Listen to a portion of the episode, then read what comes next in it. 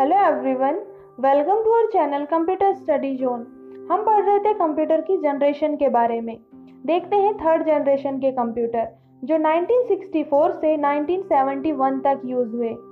Third generation के computer की सबसे बड़ी विशेषता इंटीग्रेटेड सर्किट का इस्तेमाल था।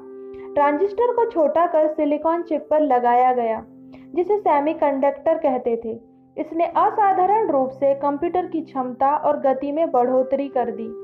पंच कार्ड और प्रिंटआउट की जगह उपयोगकर्ताओं को थर्ड जनरेशन के कंप्यूटर में मॉनिटर और कीबोर्ड से परिचित कराया गया।